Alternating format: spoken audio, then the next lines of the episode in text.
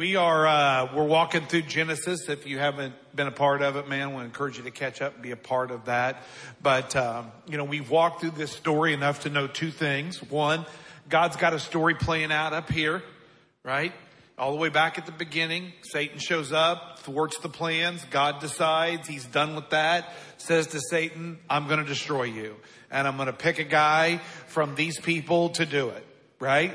And that promise is being played out on every page of scripture because if that promise doesn't come true, God's just a big fat liar, right? And so God's at work in that. Meanwhile, down on the ground where the rest of us live, it's not been so pretty, has it? Whether it's Abraham lying about being married, or whether it's Abraham sleeping with Hagar, right? Whether it's Isaac being a terrible father or Jacob stealing a birthright, right? Whether it's Jacob having sex with a bunch of different women, have a bunch of different kids because the women were jealous, right? Whatever it is, right? It's just been really messy on the ground. And the great thing about Genesis is it just keeps getting worse, right? So we're going to cover Genesis 38 and 39. Last week, Genesis, Joe started in Genesis 39, but I want to go back and catch 38 and I want to catch 39. I'm not reading all the verses. You can do that for yourselves. But I do want to tell you a synopsis of the two stories. Jacob had, had 12 children. The first four, Reuben. Reuben had sex with one of Jacob's wives. That's a no-no. Would you agree? That's not a good thing. Meanwhile, brother two, Simeon, and brother three, Levi, decided that they were going to defend their sister who had been raped. And so they plotted to destroy the gentleman and his whole village that had done that. And so those two murdered a bunch of people who contributed to the rape of their sister. Good start for parenting, right? We're on brother four, Judah. Judah is the brother that God uses to keep Jesus alive. We know that in Genesis chapter 48 and 49 when Jacob gives the blessing that the scepter will not pass from Judah. He becomes heir apparent to this situation. But check out, check out his story in Genesis 38. So he ultimately gets married, has three boys. The oldest marries a girl named Tamar, right? He's a bad dude, apparently, because the Bible says he did wicked in God's eyes and God killed him. Right? Not a good start. Then all of a sudden, Judah goes to his brother, right? The brother who died went to his son, his second son, and said, Hey, your brother's gone. You need to step up and you need to want, be the one to give Tamar an heir. And so the second brother steps up and decides he doesn't want to do it. You can read the story in Genesis 38. It's worth a read, right? But Onan decides he's got a better idea. He doesn't fulfill his obligation to give Tamar a son. Instead, he does something else. And God decides it's wicked enough and he kills him. So Judah's first two sons are killed by God. Boom. Right? Third son, too young to have Tamar. So Judah says to Tamar, listen, come live with us. Wait till my son gets of age. And when my third son gets of age, he'll step up and do the right thing and help you have a baby. Right? Meanwhile, life goes on and Judah's wife dies. And Judah, being a good husband, grieves for his wife. And Genesis 38 tells us that when the time of grieving had ended, Judah got with his buddy and they went down to the village. Meanwhile, Tamar saw that three son, number three son, he'd reached age where he could give her a baby and Judah wasn't letting him near her. So she decided she'd take matters into her own hands. So what'd she do? She dressed like a prostitute. She went down to the street corner and she waited for old Judah to go by. So because her face was covered, Judah, whose wife had died, apparently decided it was okay for him to have sex with a prostitute. And so he propositioned the prostitute. He didn't know it was his daughter-in-law. So she says to him, what are you going to give me? He said, I got nothing, but you can have my driver's license and my keys to my car, and then I'll send something back and you can return it. She says, deal. So he does what you do when you hire a prostitute. He has sex with her. He goes home, Sends one of his servants back and says, Hey, go get my license and my keys and pay, pay her this wage. Message comes back. There's no prostitutes down here. All right. Judah moves on. Three months later, guess what? Tamar's pregnant. And the villagers come to Judah's house and goes, your daughter-in-law's been bad. She's been sleeping around and she's gotten herself pregnant. And Judah says, bring her out so we can kill her. She broke the law. But Tamar says, I know who the daddy is. I've got his driver's license and his keys. And guess what everybody found out? That Judah had sex with his daughter-in-law because she tricked him into it because she was tired of waiting on Judah to give her his third son. You think your family's messed up. And that's the boy that God chose to put in Matthew's genealogy, Perez. One of the two children born to that woman through a relationship with her father-in-law. It's crazy.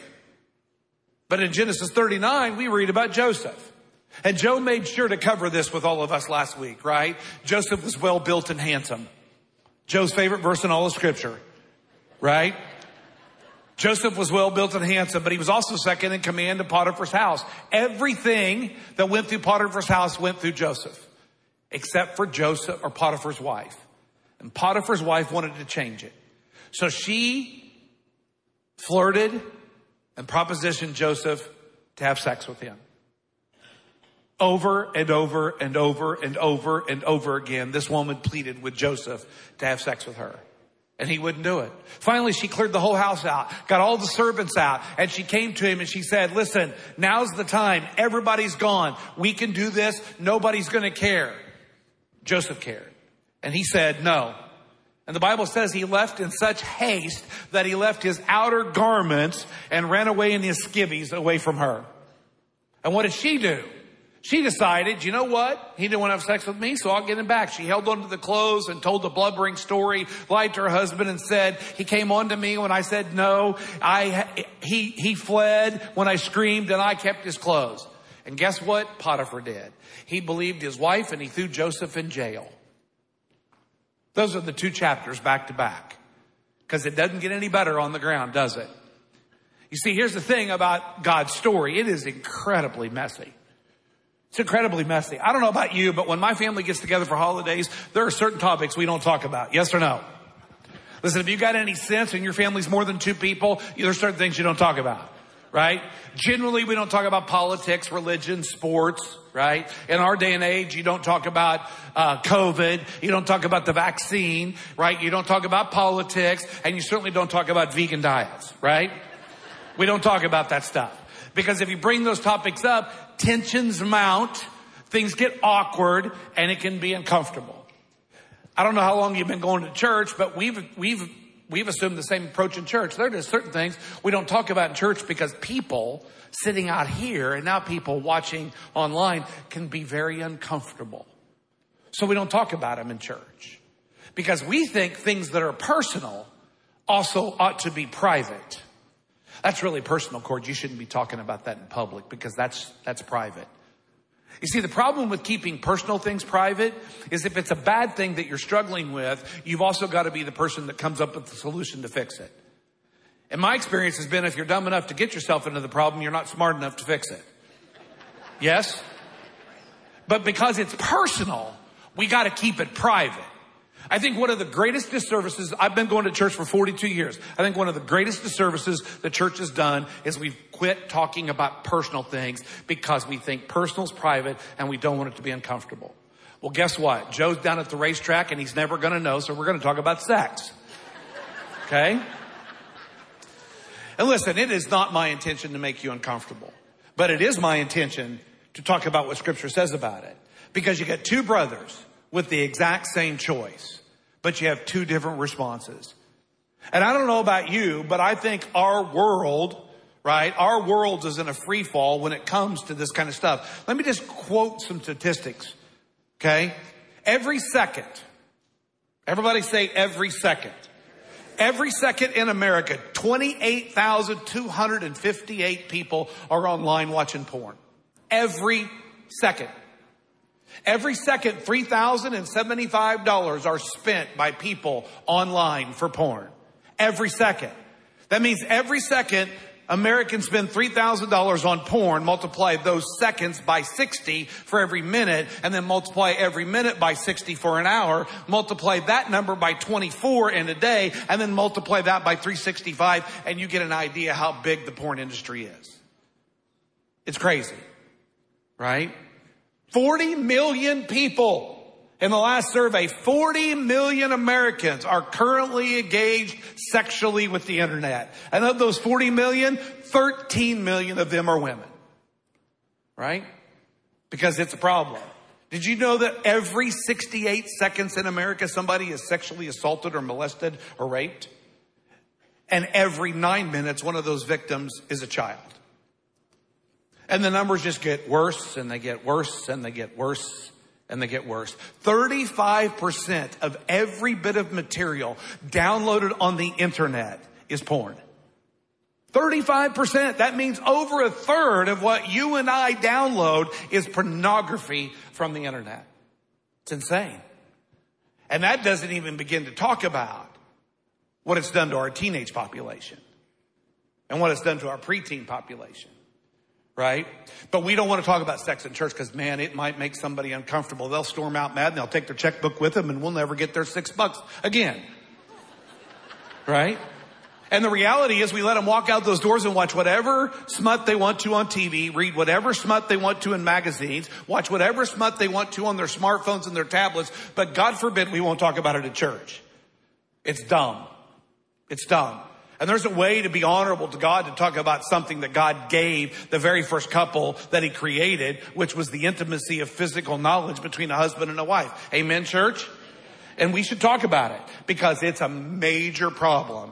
Not only in our world, it is becoming a major problem in the church of Jesus Christ. So I'm going to read a few verses from Thessalonians. You're probably going to be uncomfortable. I'm going to try to be funny to try to help you, right? I told the 430, you can go ahead and stand with me because I'm going to read, right? I told the 430 crowd, they were the guinea pig crowd. And if they told me I needed to write a sermon between 430 and 630, I would. They said I could preach it to you, okay? Here's what Paul says. Finally, brothers, we instructed you how to live in order to please God, as in fact you are living. We ask you and urge you in the Lord Jesus to do this more and more. For you know what instructions we gave you by the authority of the Lord Jesus. It is God's will. This is God's will. You wonder what God's will for you sometimes is? It's God's will that you should be sanctified. That means set apart. That you should avoid what? Sexual immorality. That's His will for you. You don't have to guess. Wonder what God wants me to do. He wants you to avoid being sexually immoral right? He goes on to say each of us should learn to control their own body in a way that's holy and honorable to Him. Don't, don't live your life and your body in passionate lust like heathen or pagans who don't know God do. He said, and that in this matter, no one should wrong his brother or take advantage of him. The Lord will punish men for all such sins, as we have already told you and warned you. For God did not call us to be impure, but to live a holy life. Therefore, he who rejects this instruction there are too many Christians rejecting this instruction. Listen, if you're a visitor today or if you're a visitor online, this message is not for you. Right? I want believers to understand what God's intent for sex and self-control is. He says, therefore, he who rejects this instruction does not reject man, but who? God, who gives us his Holy Spirit. Right? You can be seated. So let's spend about 30 minutes talking about sex at church, all right? I even went out and bought a new shirt so you'd feel less uncomfortable, all right? So let's talk about it first. Two points. I'm only going to cover a couple things. One, let's talk about parameters of passion, right? Let's remind ourselves of a couple things. First Thessalonians 4, 3 and 5, it just says, right, it's God's will that you and I should be sanctified. We should avoid sexual immorality. Each of us should learn to control his own body in a way that's holy and honorable, right? And here's what's driving it. Don't let the passionate lust control us like heathen or those who do not God, don't know God do, right? There's a way for us to harness the sexual passion that God gives us. There's a way to harness it that is holy and honorable and sanctified. Somebody say amen. There's a way also to live, right, sexually in our passion that is pagan like, heathen like. And that's where you don't control the lust, the lust control you. James says it this way. He says in chapter one, every person in this room and online and on this stage is tempted when by their own evil lust, they're dragged away and enticed. Listen, ain't nobody tempting you other than your own lust that wage war inside of you. It's your lust that says, let's go check this out. Right? It's your lust that makes the sales pitch. It's the lust that sells you on the TikTok video or the website, right? It's your lust that says, we need to go invest some time and effort into seeing what this is about. It's your lust that drags you away and then entices you, right? First Peter 2.11, Peter said it this way, Dear friends, I urge you as aliens and strangers in this world. This world is not our home. If you're a believer, somebody say amen. So how do you conduct yourself on foreign soil? He says, here's how you should do it. You should abstain from sinful lust, which war against your, listen, this ain't trying to destroy your marriage. This ain't trying to make you bankrupt. Sinful lust wants your soul. This is a spiritual fight. We think it's not. We think it's just something I got to battle, right? It's an addiction. No, no, no. These sinful lusts, they want your soul. They want to destroy it. We should take it a little more serious, right? Here's the last one. Uh, 1 John 2. Here's the world you live in. Don't love the world or anything in it. If anyone loves the world, the love of the Father is in him because you can't have two masters, can't love two things, right? He says, for everything, we've read this verse before, everybody say everything. Everything that this world offers, everything is the lust of sinful man, the lust of our eyes, and the lusting or boasting of what we have and what we do. That comes not from the Father, but from the world, and the world and its things are passing away. But only he who does the will of the Father will endure or live forever. Listen, we're in a mess here. You are in a mess. Your teenager's in a mess. Your husband's in a mess. Your wife is in a mess. Your neighbor, your friend, your cousin, your uncle, your aunt. Everybody's in a mess because here's why. The sinful desires that we have, every person possesses them and they are the best salesman you're ever going to meet. They wage war internally against your soul and the world that we happen to inhabit as aliens and strangers is inhabited with three things. Lust of our flesh, lust of our eyes, and the things that we can hang on to that we can make a life about and be proud about. It's a tough world we live in as a believer in Jesus Christ. Somebody say amen. This isn't easy, but we're not doing yourself we're not doing the next generation any help, right? We're not doing them any favors by not talking about this. Listen, we talk, we don't talk about things we don't know what, we don't want to know the answers to, right?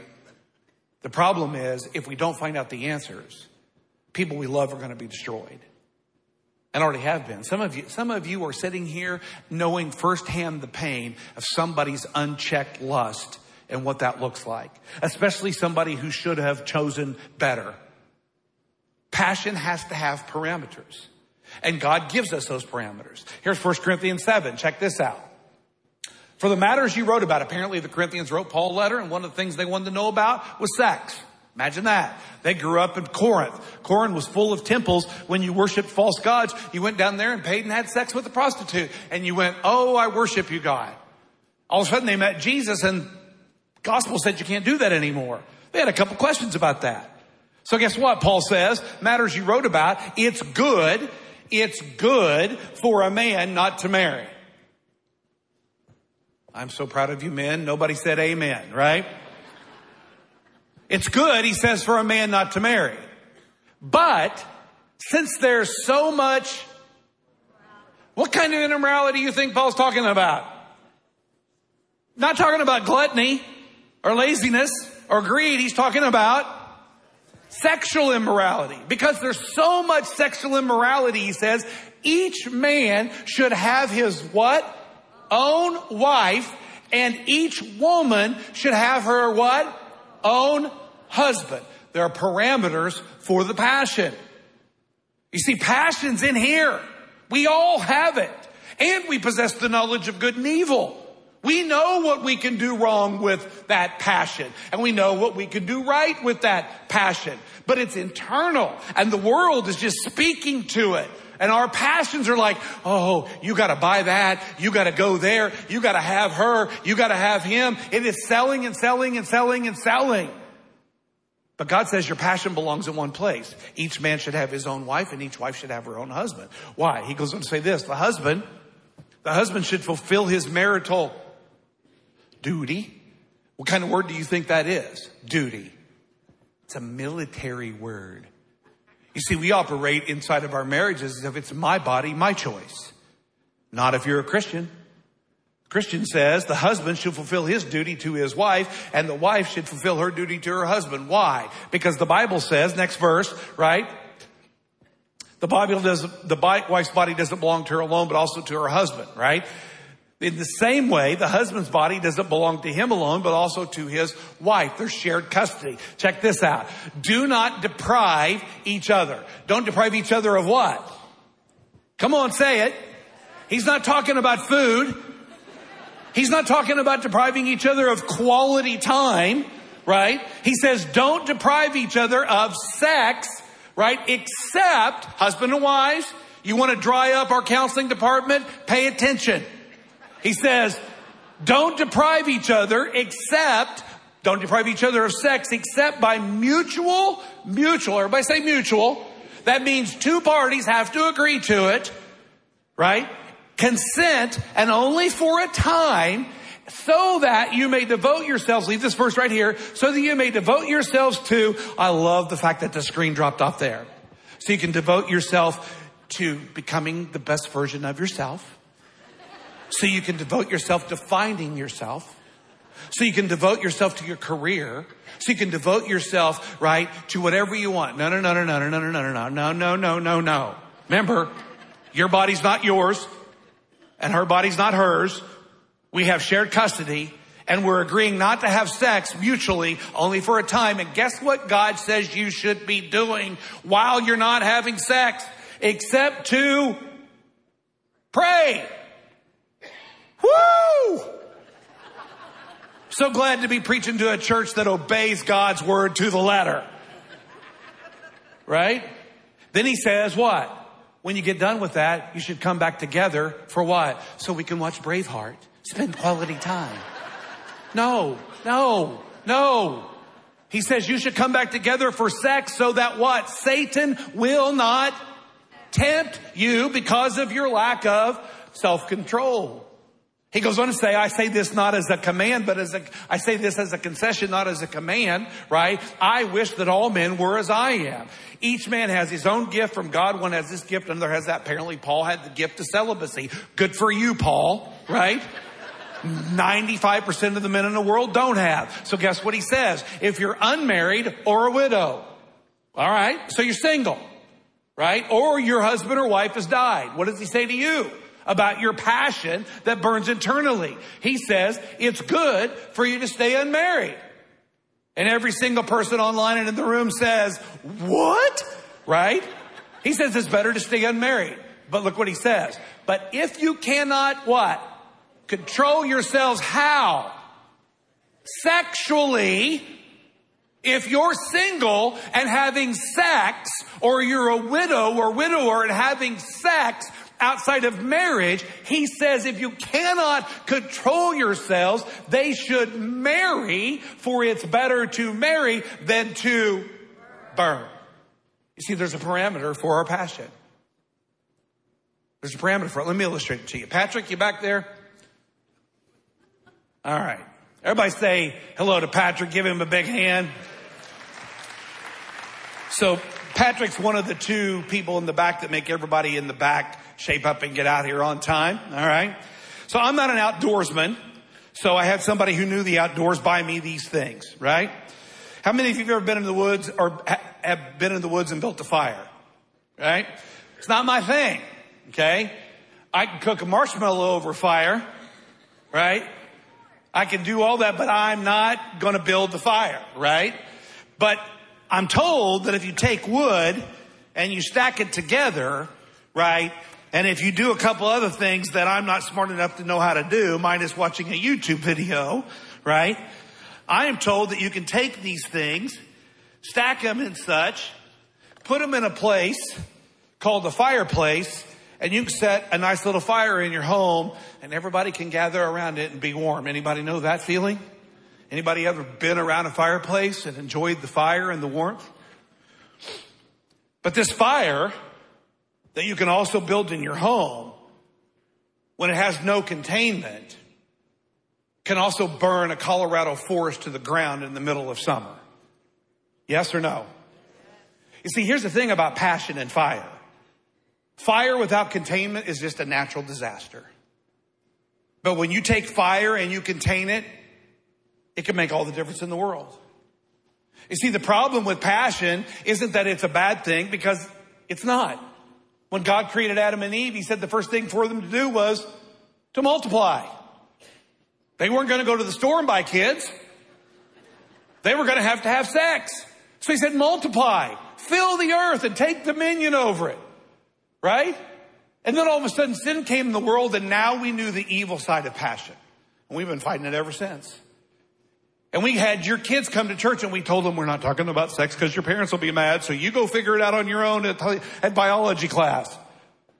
Nope. Dumb. Dumb. It doesn't work that way.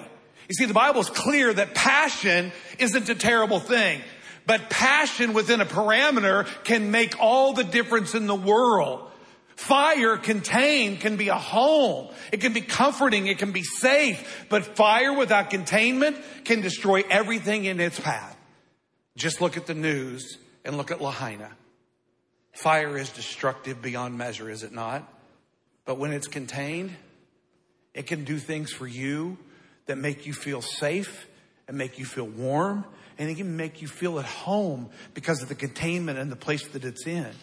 You see, the problem with passion today in our world, not just in our world, I'm talking to people in our church. We have too many single people in our church right now having sex outside of the bonds of marriage. We have too many people in our church that are single, living together and having sex and think it's fine. We have too many students in our student ministry having sex and thinking it's fine. You see, we've come out of the gate swinging. We talk about homosexuality and we talk about LGBTQ. What about all the heterosexual sin that goes on all the time within the church? Who do you think a large percentage of those 40 million people are that watch porn every day? They're Christians. They're Christian people because we've lost this idea that this instruction comes from God and we think it's just a man thing. Listen, passion by God's standard has a parameter. It has a containment. It's called marriage. I didn't say God's plan was good. Okay. Marriage is hard. Yes. Maintaining a healthy sex life while you're married and raising kids, hard. Come on, four people? Yes. I know so. I've tried to do it. But because it's personal, we don't talk about it. Listen, the Bible's clear, husbands and wives. Sex should be a part of your marriage, and nobody in there has sole authority of the decision. It's mutual. Because why? Sensual desires and lust within you are warring against your soul and Satan is waiting for a door of temptation. You think that there are Christian marriages that would improve overnight if they practice 1 Corinthians 7? Do you not think that there are single and widows and widowers in our churches that would absolutely begin to flourish spiritually if they surrendered letting their passion control them and living within the parameters? We're having way too much sex outside of God's parameter and we think it's okay. But because the world has decided to talk about homosexuality and talk about LGBTQ, we have focused entirely on that. Shame, shame, shame on us. It's a massive problem. And listen, if you're not a believer, I'm not speaking to you. I'm not speaking to you. I'm speaking to people who've accepted Jesus as their Lord and Savior and believe this book to be God's authority. And God's book is very clear. Husbands, don't deprive your wives. Right? Wives, don't deprive your husbands. And here's why. You've got a duty fulfilled to each other. And your body's not your own. It's hers. Your body's not your own. It's his. And if you're not going to have sex, agree on it and pray. And then when you're done, come back together so that Satan doesn't come in and destroy your home. But put that fire in a containment so it makes all the difference in the world and it doesn't destroy your life. Somebody say amen. amen. Does that make sense to you, church? Right? Lastly, I don't, I don't need to read those scriptures about marriage and sex. They already heard them, right? You listen. If you think the Bible doesn't talk about sex within marriage, then you have not read Proverbs or Song of Solomon. You should read it. Okay? Tons of poetry in there, verses that I wouldn't read because there are teenagers and younger kids in here, right? Because some of you would be mad about that, but just go read it.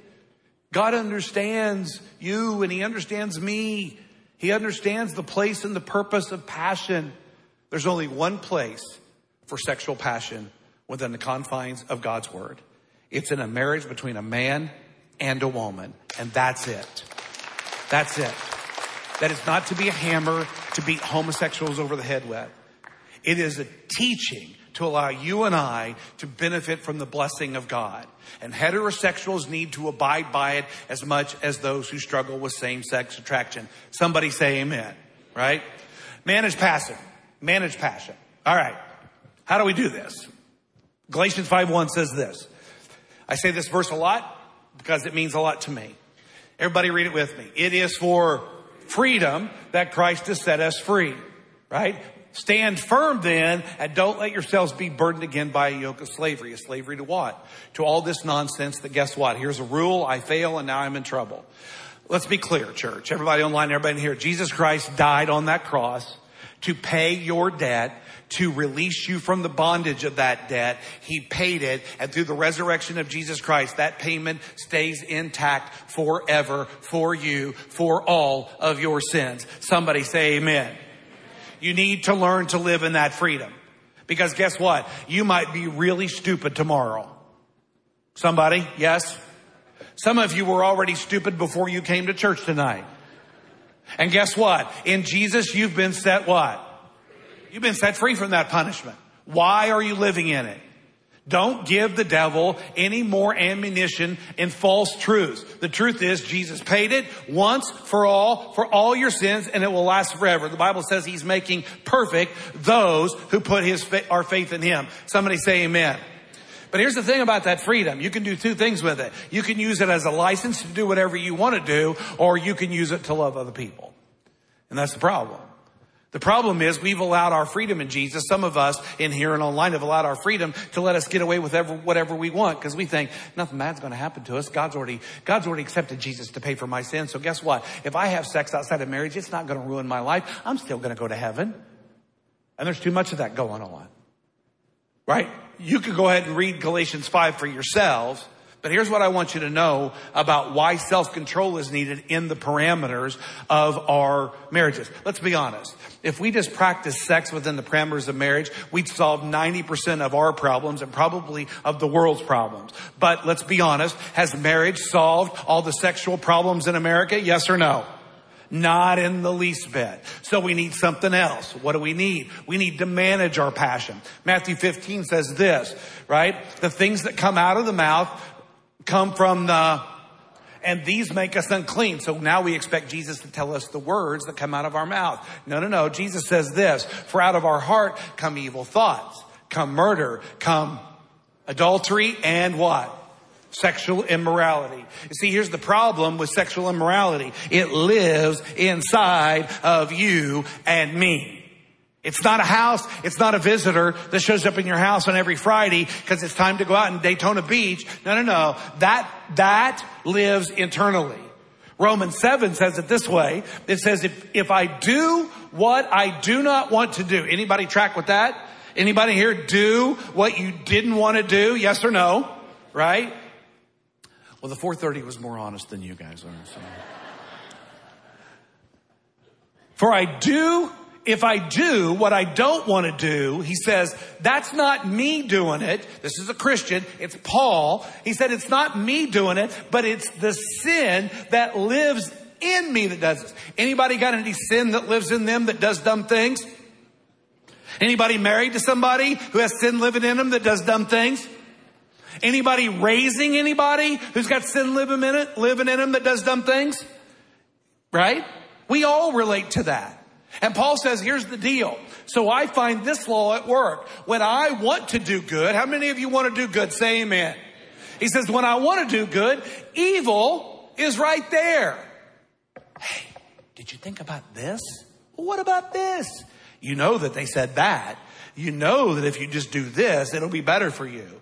Right? He goes on to say, for in my inner being, I delight in God's law. How many of you delight in God's law and in His word? Say amen.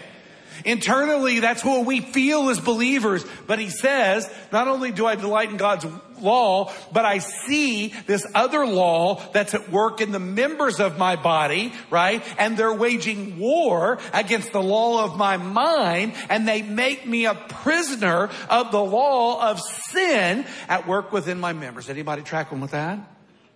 Oh, I love Jesus. I love his word. But there's this other thing at work in me going, yeah, but we like sinning too. So let's have a fight about it. And how many of you wrestle with that war that wages within you all the time? A bunch of people. And the problem is, without a managed passion, those evil desires are winning. We've had marriages destroy, we get marriages destroyed every year in here in our church community because somebody doesn't check their evil desires. Right? We have people who are raped, molested, assaulted because people don't want to live with their desires checked. And this is within the church, right? This happens, this happens way too often. Teenagers' lives ruined because there's no check and management of their passion. We just let them go unchecked, right? And the reality is, Paul says, goes on to say this, right? He goes on to say this, bring, bring that, uh, Romans 7 passage up. Did I finish it? Right? Waging war against the law of my mind and it makes me a what? Anybody ever feel trapped in that battle between right and wrong, good and evil? Yes or no? Yeah. He says, I'm a prisoner of this law of sin that works within my members. So what does Solomon say to his son, as it were? He says in Proverbs 423, he says these words. Everybody online, everybody here read it with me above.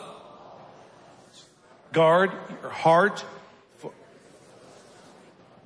Listen, if sexual immorality and adultery and evil desires come out of our heart, then it's our heart that needs to be guarded. Amen? It's within. And yes, the world is advertising itself as lust of the flesh. Whatever your flesh wants, whatever your eyes desire, you can have it. It's out here. You can pay for it. You can go to this place. You can get on the dark web. You can do whatever you want to do. It's available for you no matter how unchecked your passions want to be. And God says, I got a parameter for your passion. Put your sexual passion within marriage treat each other the right way biblically within that marriage and that parameter. But understand this, you're going to need something else because the struggle isn't just in your marriage and it isn't just about sex. It's about this thing that lives in you called your heart and your heart is full of evil desire. So what do you get? You got to get self-control. Because Paul says the fruit of the Spirit, the fruit of God's presence and power in your life is self-control, Galatians 5.23. Well, what does self-control mean in the Greek? It means this, to have dominion within myself. That means when my passionate heart wants to live outside of the parameter and I want to have sex outside of God's parameters, self-control says no. Holy Spirit, we're going to exercise dominion over that desire. Amen? And some of you are doing that. And some of you aren't. And the problem with not doing it is you're ignoring the instruction of God, not of man. Right? And things are, listen, the Bible says if you walk in the Spirit, you'll reap life. But if you walk to the flesh, you'll reap death. Marriages, relationships, your self-worth, your self-esteem. All of that stuff is tied to that. right? And again, if you're not a believer, you're going to walk in there going, man, I ain't ever going back there. Well, I guarantee you you will because we're going to pray God's Holy Spirit drags you right back in here, right? Because you may not need this, but you need Jesus, right? Then the Holy Spirit is God's present gift to us. Proverbs 25, 28 says this, like a city whose walls are broken down is a man who lacks self-control. That person's about to be overrun by their desires, right? He goes on to say this in Titus 2, for the grace of God that brings salvation has appeared to how many people? How many of you are grateful that God's grace that brought salvation appeared to you? Say amen. Yeah. Listen to what that grace should do. The grace teaches us to say what? It's God's goodness that teaches us no. It's God's grace that teaches us no. You'll never know how to say no until you know how good God's been to you. You and I, unfortunately, live in a world where the past generation of church taught everything about God was based on discipline and punishment and fear. It is the grace of God that appeared to save us. Amen, church? And it is that goodness that gives us eternity in heaven that teaches us to say no to what? Ungodliness and worldly lust and to live what? Self-controlled. Listen, you're never going to succeed in self-control till you learn how good God's grace is. Because it's the only thing that's going to teach you how to live that way. Listen, there is too much sexual immorality in the church of Jesus Christ. It's too much. And the reason there's too much is wide and varied. The problem with it being so wide and varied in the church is it doesn't take very long for that teaching to begin to be changed to accommodate what we want. Tim McGraw said years ago, I like it. I love it. I want some more of it. That is the siren call of your evil desires. We say it this way in 2023, my body, my choice. Nope. Now when it comes to our passions, there's a parameter. It's called marriage. And there's a gift of God's Spirit that gives us self-control. We need both of them to succeed. So what do we do? Well, let me close it with two scriptures. Let's go back to Paul, right? Paul who wrote most of the New Testament, planted most of the churches that you and I could find our heritage from, right? All of that's present, right? And here's what Paul said about the struggle between good and evil and the war that wages within him. He said, what a wretched man I am. Who is going to rescue me from this body of sin and death? And he says, thanks be to God through Jesus Christ our Lord. Listen, if, if all, listen, all of this begins and ends with an acknowledgement that you're not just broken because of your untamed sexual desires and lust and passion. You're broken because you're a sinner. And you need to be made right before God. And God, in His infinite goodness, sent His Son to pay that debt once and for all. And it is in that freedom that we get to live every day of our lives. And so if you need Jesus, man, we're going to have people up front that would be more than glad to have that conversation with you. If, if you need a more private or in-depth conversation, go out these doors and to your right, there's a room down there called Guidance Point. We have pastors and people in there that would love to speak to you in a more private setting. If you're online, there's a button that says, I have decided. If you click on that, it'll take you to a form you can fill out and Pastor, Pastor John and his team will be with you. But how many of you in here and how many of you online already know Jesus as your Lord and Savior? Say amen. amen. So what's your next step? Here's what Peter says. Peter says his divine power, that's the presence of God's Holy Spirit. Guess what he did? He gave us everything we need for life and godliness through the knowledge of Him who called us by His own glory and goodness. Listen, if you're struggling with how to live to be a Christian, it's not a lack of resources. God's given us everything we need for life and godliness. Somebody say amen. He says, here's how you make it work. He says, through these, these promises, He's given us, right, these great and precious promises so that through those promises, you and I may participate in what? God's divine nature and escape the corruption in the world caused by evil lust. Lust. How do we get out of this place? We trust in the promises of God He gave us through Jesus.